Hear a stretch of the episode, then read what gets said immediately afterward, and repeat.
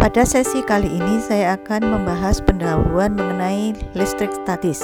Salah satu ilmuwan Yunani kuno, Thales of Miletus, seorang ahli matematika yang hidup lebih dari 2500 tahun yang lalu, tercatat sebagai orang pertama yang melakukan eksperimen ilmiah tentang listrik statis. Ia menggosokkan sebuah potong kain wol dan mendekatkannya pada pendaringan seperti bulu ayam bulu ayam tersebut terbang dan menempel di batu ambar. Kata listrik atau electricity berasal dari kata elektron yang dalam bahasa Yunani berarti batu ambar. Ketika muatan listrik dari batu ambar habis, bulu ayam segera terlepas dari batu ambar itu. Namun muatan listrik yang untuk sementara diam pada suatu benda inilah yang disebut listrik statis.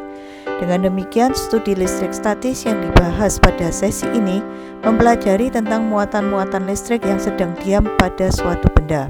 Sedangkan studi listrik dinamis yang akan dipelajari pada bagian berikutnya mempelajari tentang muatan-muatan listrik yang sedang bergerak.